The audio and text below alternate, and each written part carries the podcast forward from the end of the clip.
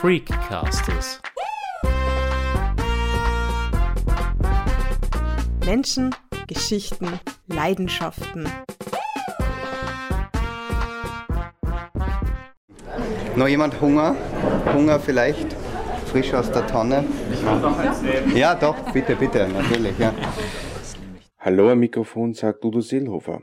Kochen mit Lebensmitteln, die die Supermärkte in den Müll geschmissen haben. Was für viele immer noch undenkbar erscheint, ist für David Groß Alltag. Der Filmemacher und Journalist ist leidenschaftlicher Waste Cooker und setzt sich seit Jahren für ein Wegwerfverbot von noch genießbaren Lebensmitteln ein. Via Skype erklärt Groß mir in dieser Folge, was für ihn Midnight Shopping ist, was sich durch die Corona-Krise in Sachen Lebensmittelverschwendung verändert hat und warum Waste Cooking für ihn ein Modell mit Zukunft ist. Wie gehst du denn genau vor, wenn du Lebensmittel rettest, in Anführungszeichen? Mei, das ist eigentlich ganz einfach. Ich steige auf mein Radl und fahre zum nächsten Supermarkt in der Nacht. Wir nennen das auch Midnight Shopping. Und da gibt es frische Lebensmittel gratis in den Tonnen, in oft erstklassiger Qualität, alles, was man braucht zum Kochen. Und dann springe ich mit Plastikhandschuhen und einer Stirnlampe in die Tonne und rette diese Lebensmittel und schaue, dass ich sie möglichst bald verkoche. Und welche Lebensmittel findest du da zum Beispiel? Naja, alles, was man im Supermarkt findet, findet man letztlich auch in den Tonnen. Es ist oft auch so aufgeteilt, also es gibt quasi eine Milchabteilung, eine Gemüseabteilung, eine Früchteabteilung. Und das Brot wird oft in einem ganzen Sack weggeworfen. Also eigentlich das Absurde ist, man kann sich an den Tonnen wie an einem Buffet bedienen. Und das ist das Perverse daran, dass 1/3 aller weltweit produzierten Lebensmittel im Müll landet. Das ist eine wahnwitzige Verschwendung, wenn man weiß, dass es noch immer genug Menschen gibt, die zu wenig zu essen haben. Insofern ist das nicht nur ein Abenteuer für mich, in die Tonnen zu springen, sondern auch eine Mission im Sinn der Aufklärung. Warum schmeißen die Supermärkte diese Lebensmittel, die eigentlich noch gut sind, weg?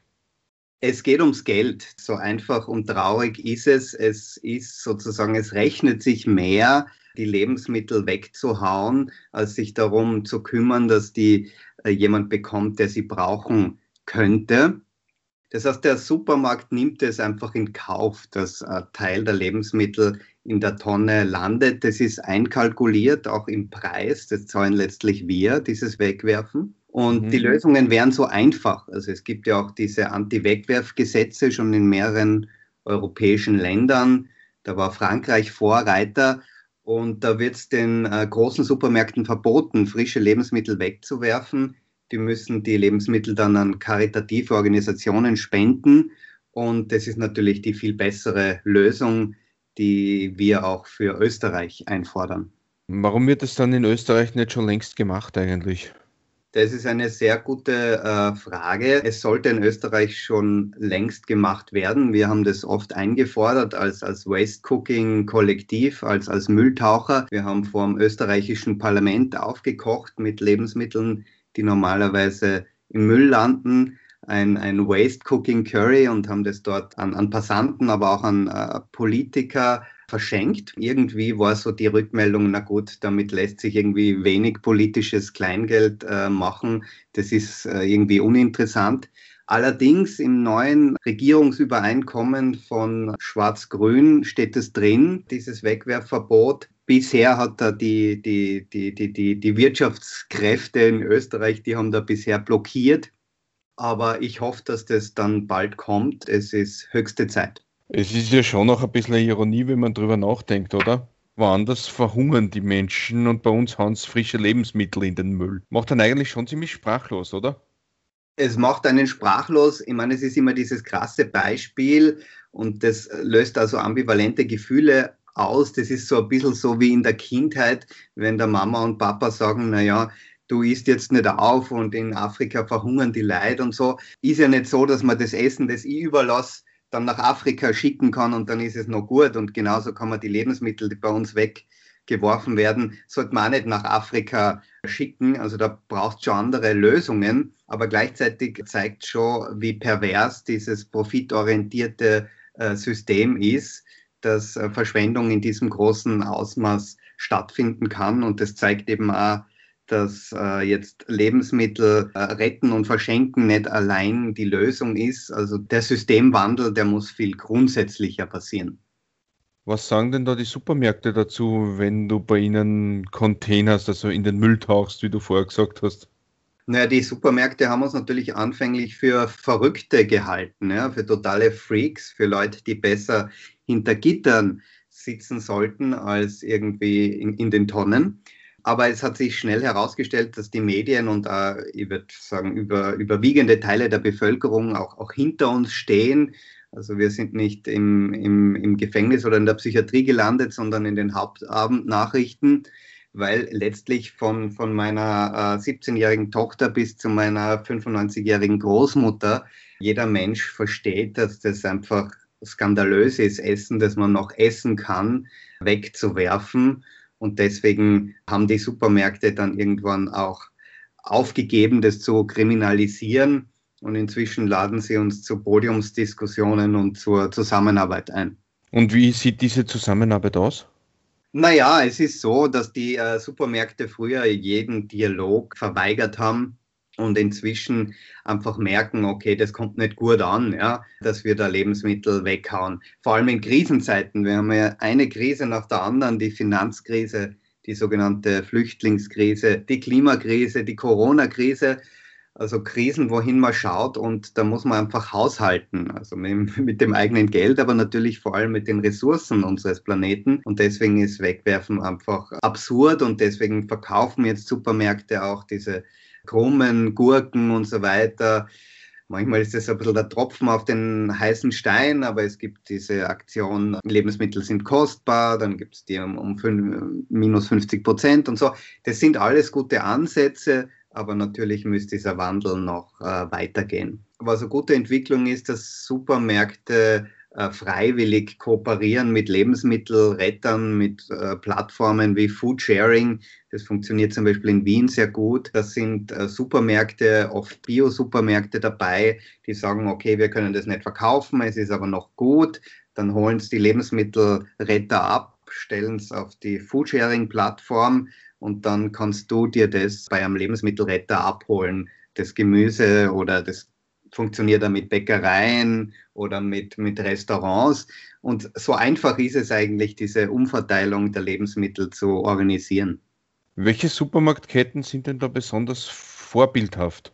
Vorbildhaft sind die schon eher alternativ sind, also die Bio-Supermärkte. Also ich will jetzt keine Namen nennen, weil es ist auch immer unterschiedlich. Es geht auch immer sehr um die handelnden Personen, um die einzelne Filiale, wie kooperativ die sind. Und wir haben auch schon beim Bio-Supermarkt Unmengen von essbaren Lebensmitteln im Wert von mehreren 100 Euro in einer Nacht gefunden, genug für 30, 40, 50 Leute zum Essen. Also es gibt sozusagen überall unter Anführungszeichen schwarze Schafe.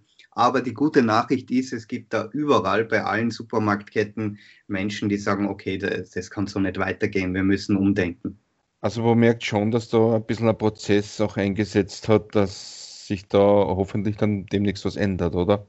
Auf jeden Fall. Also wie wir angefangen haben 2012 mit Waste Cooking, mit dem Lebensmittelretten, da war das wirklich echt auch noch so eine Nischengeschichte, ja, also Underground, ja, also der totale Wahnsinn für viele Leute. Inzwischen hat sich das schon herumgesprochen. Wenn ich heute Mülltauchen gehe, bildet sich manchmal fast schon eine Schlange vor den Mülltonnen.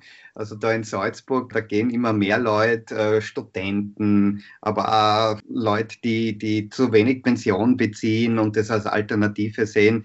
Oder Pärchen, die quasi mit dem Auto direkt Drive-In Müll tauchen gehen nach der Arbeit. Und das sehe ich insofern positiv, weil etwas, was aus der totalen Nische kommt, dieses Mülltauchen, schon langsam in der Mitte der Gesellschaft ankommt. Und ich glaube, es ist mit vielen Underground-Bewegungen so. Das ist belächelt worden, das war schräg, und jetzt in Krisenzeiten merkt man, wie wichtig und vorbildhaft das eigentlich ist. Welche Begegnungen mit anderen Menschen hast du da beim Mülltauchen denn dann schon so gehabt?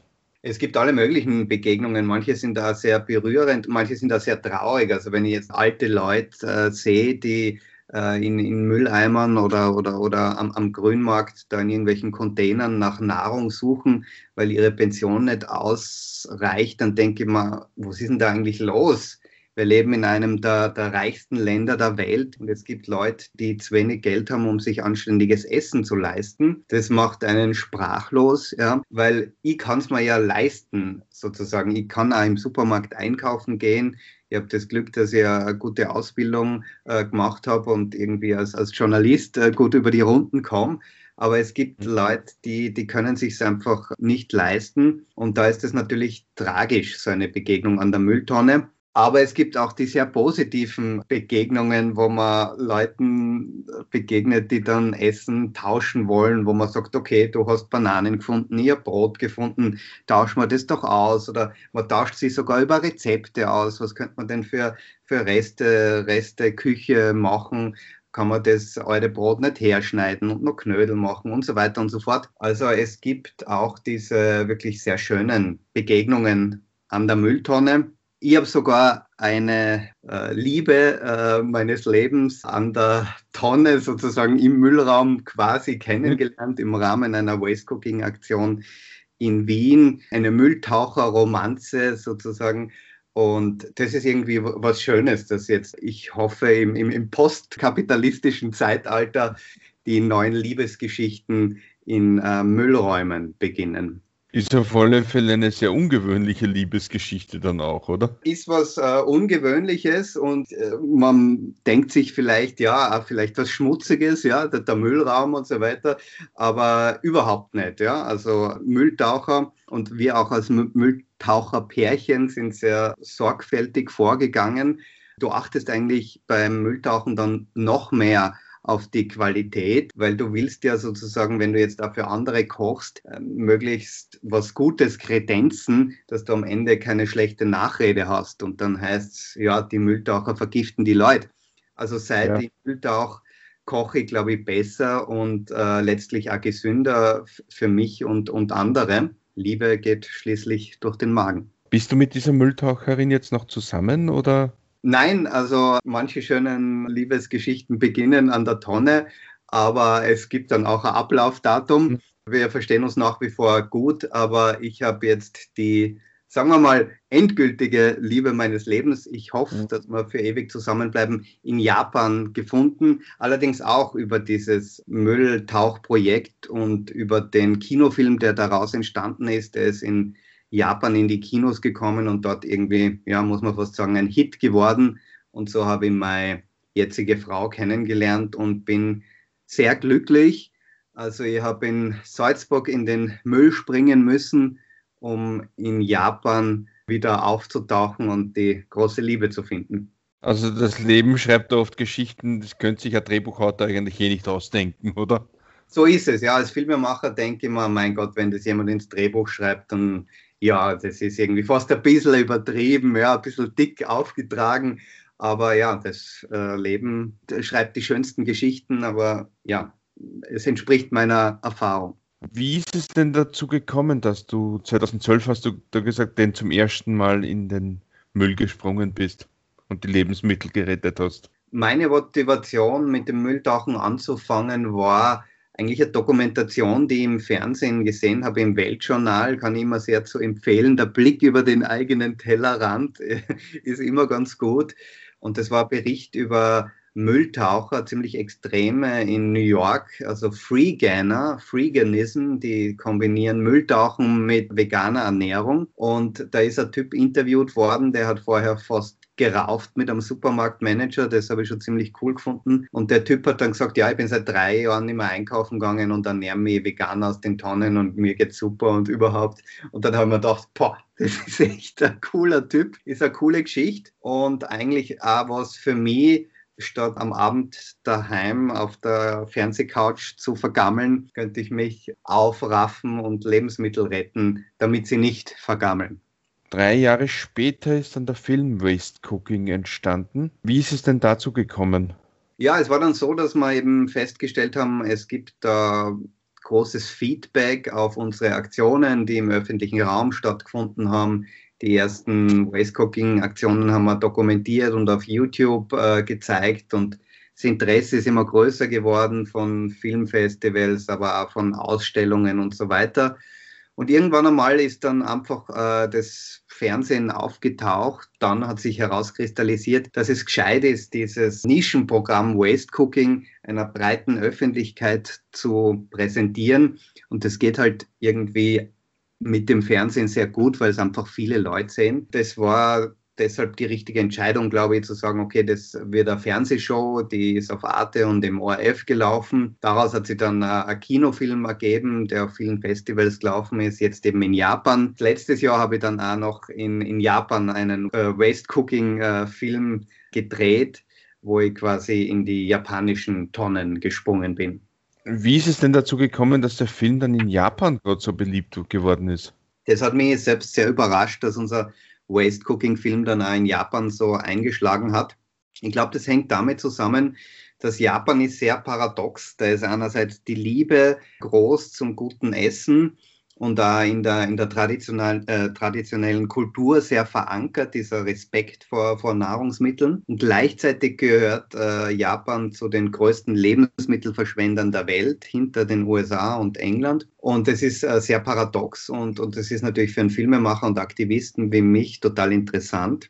Und irgendwie hat der Film gut funktioniert, unser Waste-Cooking-Film, obwohl er in Europa gedreht ist, habe ich den Eindruck gehabt, das war für das Publikum in Japan gut zugänglich, vielleicht auch unter dem Aspekt etwas, was sich ein Japaner nicht erlauben könnte, nämlich in den Müll zu springen. Das ist in Japan ein Tabu. Das kann der verrückte Österreicher schon machen und möglicherweise ist da irgendwas dran, was inspirierend sein könnte, und so war es letztlich auch. In Japan, wie gesagt, ist der Film im ganzen Land gelaufen, in über 70 Kinos. Eben, wir haben sogar eine Fortsetzung produziert. Wie ist es da eigentlich? Es ist ja eigentlich offiziell eine Besitzstörung. Gibt es da manchmal dann auch Probleme mit der Polizei? Mit der Polizei haben wir eigentlich nie Probleme gehabt. Wir haben in Wien ein nettes Erlebnis gehabt, dass ein Polizist vorbeikommen ist, weil er halt das Licht gesehen hat, die Taschenlampen bei den Müllcontainern in der Nacht. Und hat uns dann natürlich gefragt, ne, was ist denn da eigentlich los? Und wir haben dann erklärt, um was es geht. Und dann hat er gesagt, okay, ja, na, solange da nichts kaputt gemacht wird, keine Schlösser aufgebrochen werden und so weiter, kein Problem. Wir haben ihm dann eine gerettete Banane angeboten, die hat er gern angenommen. Ja? Also man kann am Müllplatz oder sagen wir beim Müllcontainer auch Freundschaften mit Polizisten schließen. Welche Regeln gibt es denn beim Containern? Worauf muss man denn da aufpassen? Na, sagen wir so, Containern ist nach wie vor rechtliche Grauzone. Also in Deutschland ist es auch schon zu sogenannten Containerprozessen gekommen. Also ich war mit einer Mülltaucherin aus Deutschland gedreht, die wirklich vor Gericht gestanden ist. Die sind dann freigesprochen worden, aber nur weil nicht bewiesen werden konnte, dass sie die Lebensmittel, die sie im Auto gehabt haben, tatsächlich containert haben. Was eigentlich absurd ist, weil aus meinem Gerechtigkeitsempfinden heraus soll es ja so sein, dass das erlaubt ist, das Containern. Man muss also wissen, es ist nach wie vor rechtliche Grauzone. Also ich empfehle es natürlich, weil es mein Leben verändert hat und weil ich glaube, dass es gescheit ist. Aber es ist sozusagen, es muss jeder selber wissen. Ja? Es gibt keine Garantie, dass man nicht doch irgendwie angezeigt wird. Meines Wissens ist in Österreich aber noch nichts Gröberes passiert, im Sinn von Strafen, die ausgesprochen worden wären. Unsere Regeln fürs Containern sind eigentlich sehr einfach. Das sind die gleichen Regeln, die man auch beim Klo-Gehen sozusagen befolgen sollte. Verlassen Sie den Ort so, wie Sie ihn vorfinden wollen. Also auch beim Müllraum gilt, wenn man dann in den Tonnen stöbert, dass man auch wieder zusammenräumt, dass man nichts kaputt macht und dass man im Zweifelsfall den Müllraum sauberer hinterlässt, als man ihn vorgefunden hat. So sorgt man ja auch im Prinzip dafür, dass es bei den Supermärkten dann, dass es da keine zu harten Konsequenzen oder so gibt, weil die es wahrscheinlich auch nicht wollen würden, wenn man ihnen regelmäßigen Saustall hinterlässt, auf gut Deutsch, oder? Richtig, also wenn man einen Saustall hinterlässt, dann hat man natürlich auch eine üble Nachrede und die Supermärkte regen sich dann in dem Sinn auch zu Recht auf, weil es nicht nötig ist, da irgendwie Zerstörung anzurichten. Es geht auch anders und ich glaube, um das geht es ja irgendwie auch. Dieser achtsame Umgang mit Lebensmitteln, aber auch untereinander ist ja das, was wir unter Dialog ist, das, was wir propagieren wollen. Wie hat denn die Corona-Krise deine Arbeitsweise verändert? Corona ist insofern eine interessante Geschichte, weil die Lebensmittelverschwendung nicht weniger geworden ist durch Corona. Und ich meine, die Lebensmittelverschwendung ist enorm. Also weltweit 1,3 Milliarden Tonnen, das ist ein Drittel aller weltweit produzierten Lebensmittel. In der EU fallen pro Person 173 Kilogramm Lebensmittel an.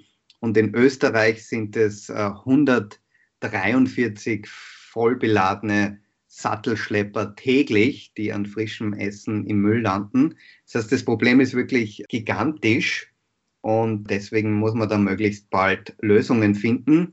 Corona hat deswegen nicht dazu geführt, dass es weniger Lebensmittelverschwendung gibt, weil viele Lebensmittel übrig geblieben sind bei Restaurants und Hotels. Die haben das einfach nicht mehr verkaufen oder verarbeiten können, haben das wegwerfen müssen. Und auch der Handel hat ja eigentlich ganz gut verdient, unter Anführungszeichen, an Corona.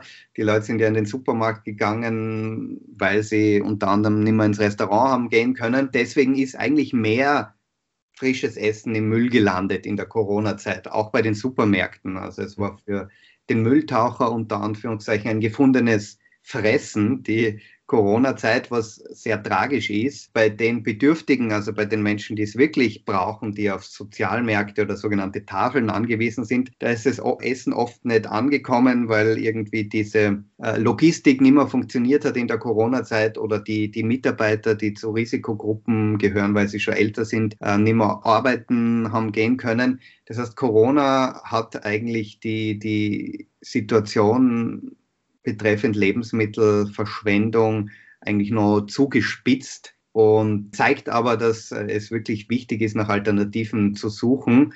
Und letztlich steckt in dieser Krise auch eine große Chance. Welche? Dass man jetzt wirklich begreift, dass es Zeit ist, umzudenken. Also jetzt hat es schon so viele Krisen gegeben, eine nach der anderen.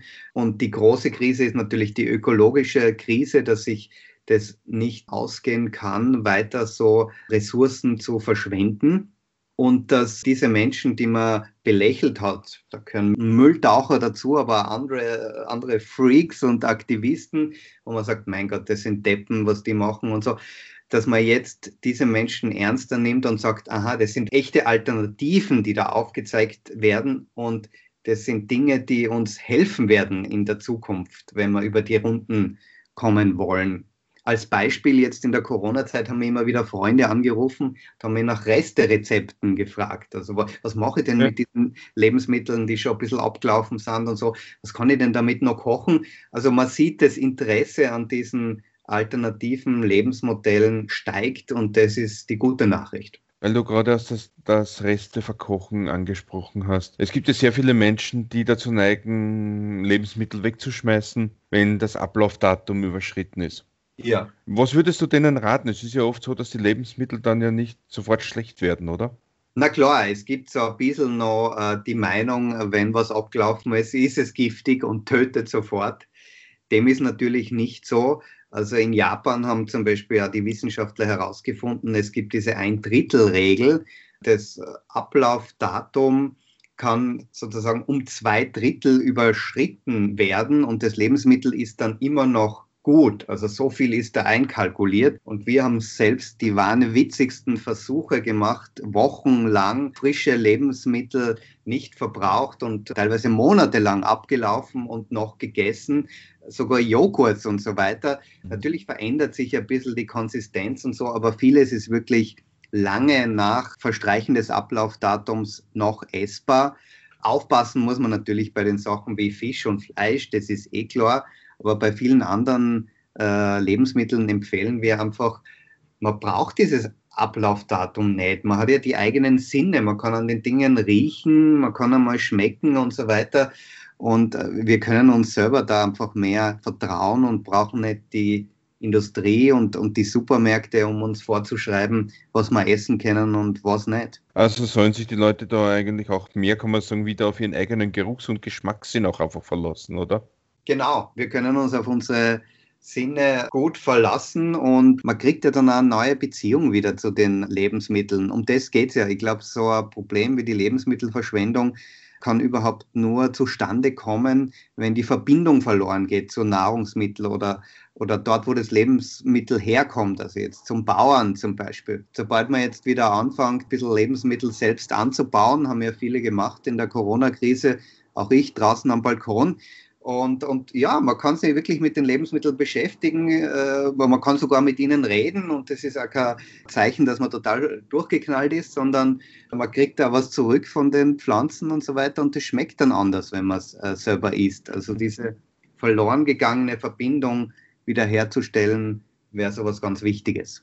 Kann man diese Verbindung vielleicht auch wieder herstellen, indem man vielleicht selber ein bisschen mehr Sachen auch anbaut, also dass man selber vielleicht probiert, Tomaten oder Salat etc. halt anzubauen, so das Urban Gardening, um das immer wieder auch geht?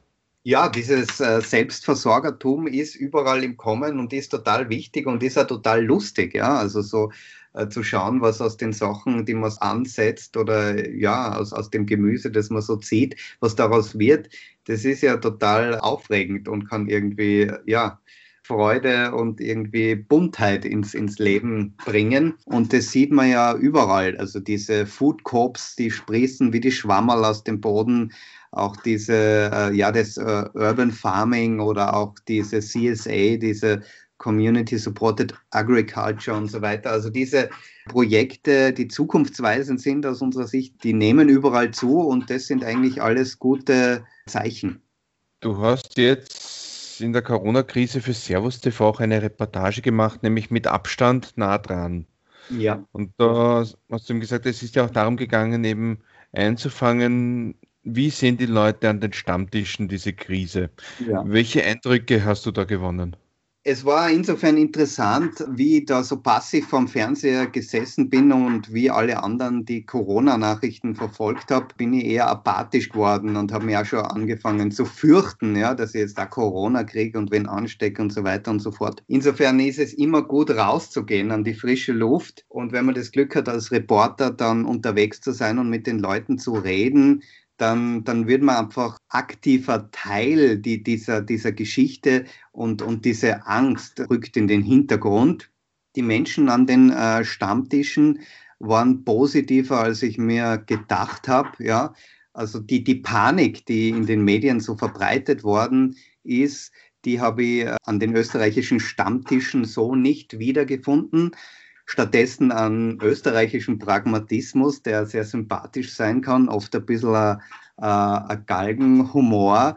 Und das ist was Schönes an der österreichischen Seele, dass man mit ein bisschen am Humor oft zu Krisenzeiten, glaube ich, besser durchsteht. Und dass man, ja, am Stammtisch beim Reden kommen die Leute zusammen. Ja, das ist auch sowas, was man auch gern zitiert, aber ist halt einfach wahr. Und miteinander reden und auch miteinander streiten, das ist einfach was Wichtiges. Und ich hoffe halt, dass dieses Zusammenrücken trotz Abstand halten etwas ist, was wir aus der Corona-Zeit mitnehmen können.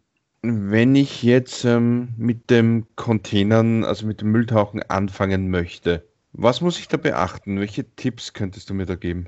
Also Mülltauchen für Anfänger würde ich sagen, es ist der Sprung ins kalte Wasser, in dem Sinn der Sprung in die kalte Mülltonne. Das ist übrigens ein gutes Thema. Im Winter ist irgendwie ein gutes Einsteigerprogramm, weil natürlich im Winter werden die Lebensmittel nicht so schnell schlecht. Im Sommer kann es schon ziemlich grausig riechen und muss man wirklich aufpassen wegen der Qualität. Es ist immer schön, in der Gruppe Mülltauchen zu gehen. Das ist ein Gemeinschaftserlebnis, ja, mit den Freunden. Man kann sie ja aufteilen. Du gehst zum Spar, ich gehe zum Billa, und man verabredet sich. Da gibt es auch in Wien Facebook-Gruppen, wo man sich bezirksweise zum Mülltauchen verabreden kann. Dann geht man gemeinsam und dann taucht man frische Lebensmittel aus der Tonne, dann trifft man sie wieder, dann tauscht man die Sachen aus und vielleicht kocht man am Ende sogar noch gemeinsam und ja, die eine oder andere Liebesgeschichte ist so auch schon entstanden. Also man muss sich einfach nur trauen, wie so oft im Leben. Die Comfortzone, also die Komfortzone ist das Allergefährlichste, ja, das ist die Wohlstandsfalle, in die wir sehr leicht tappen. Also rausgehen und einfach einmal ausprobieren, es wird so schlimm nicht werden. Wie komme ich denn da überhaupt zu diesen Containern hin, ohne das Schloss aufzubrechen, was man um Gottes Willen nicht machen sollte? Es ist so, es ist leider schon schwieriger geworden, das Containern, gerade in den großen Städten am Land ist oft noch einfacher, da kann man wirklich gemütlich mit dem Radl oder sogar mit dem Auto drive-in-mäßig zum Supermarkt fahren und quasi direkt aus der Tonne in den Kofferraum umladen. In den Städten, gerade in Wien, ist es so, dass man in viele Müllräume gar nicht mehr reinkommt. Da hat es früher einen legendären Schlüssel gegeben, den 2000er. Den hat irgendwie die Müllabfuhr verwendet und mit dem hat man in viele Müllräume reingekonnt, ja, sozusagen. Und das ist leider jetzt nicht mehr möglich in vielen Supermärkten, weil es da jetzt Schlösser gibt, wo man mit diesem Standardschlüssel nicht mehr reinkommt. Und aufbrechen soll man natürlich nicht. Insofern ist es schwieriger geworden, leider, das Mülltauchen. Und natürlich die total falsche Reaktion vom Supermarkt zu sagen, naja, da gibt es ein Problem, dann sperren wir halt die Tür so zu, dass niemand mehr reinkommt. Das ist natürlich genau der falsche Ansatz. Glaubst du, dass solche Dinge wie eben das Containern und das Foodsharing in Zukunft noch zunehmen werden? Und wenn ja, warum? Ja, also alle diese alternativen Ansätze, das Mülltauchen, das Waste Cooking, die Foodsharing-Plattformen, aber auch alle Formen der Food Coops, dieser Gemeinschaften oder auch das Urban Gardening und so weiter, das wird zunehmen, weil es überhaupt keine anderen Alternativen gibt. Das ist aber was Gutes, weil was dann auch zunimmt, ist sozusagen die positiven Gemeinschaftserlebnisse, die man dabei hat und dass man was miteinander macht und dass man entdeckt, dass es Alternativen gibt zu diesem Konsumwahnsinn, der uns, glaube ich, schon ziemlich gaga macht. Gibt es jetzt in nächster Zeit, kann man das sagen, vielleicht wieder so öffentliche Kochaktionen von dir? Also kochst du irgendwo noch? Im Moment bin ich gerade damit beschäftigt, online sehr diesen Japan-Film, der gerade in Japan in die Kinos kommt, über Mülltauchen, Lebensmittelverschwendung und alternative Lösungsansätze in Japan eben, den zu bewerben. Damit bin ich jetzt sehr beschäftigt, eigentlich jeden Tag, und komme deswegen in Österreich im Moment weniger dazu. Müll zu tauchen und öffentlich zu kochen ist natürlich wieder geplant. Für die nächsten Jahre habe ich mir überlegt, so eine Europa-Tour.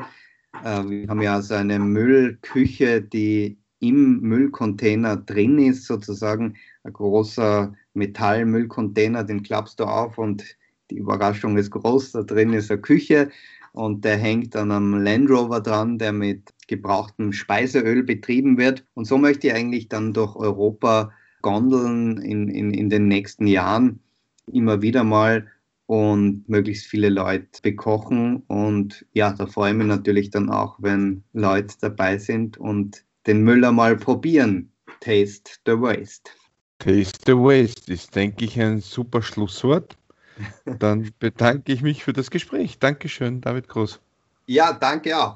Das war Freakcasters Menschen, Geschichten und Leidenschaften für heute. In 14 Tagen widmen wir uns einem gänzlich anderen Thema und stoßen dann mit Warp-Geschwindigkeit in Bereiche vor, die noch nie ein Mensch zuvor gesehen hat.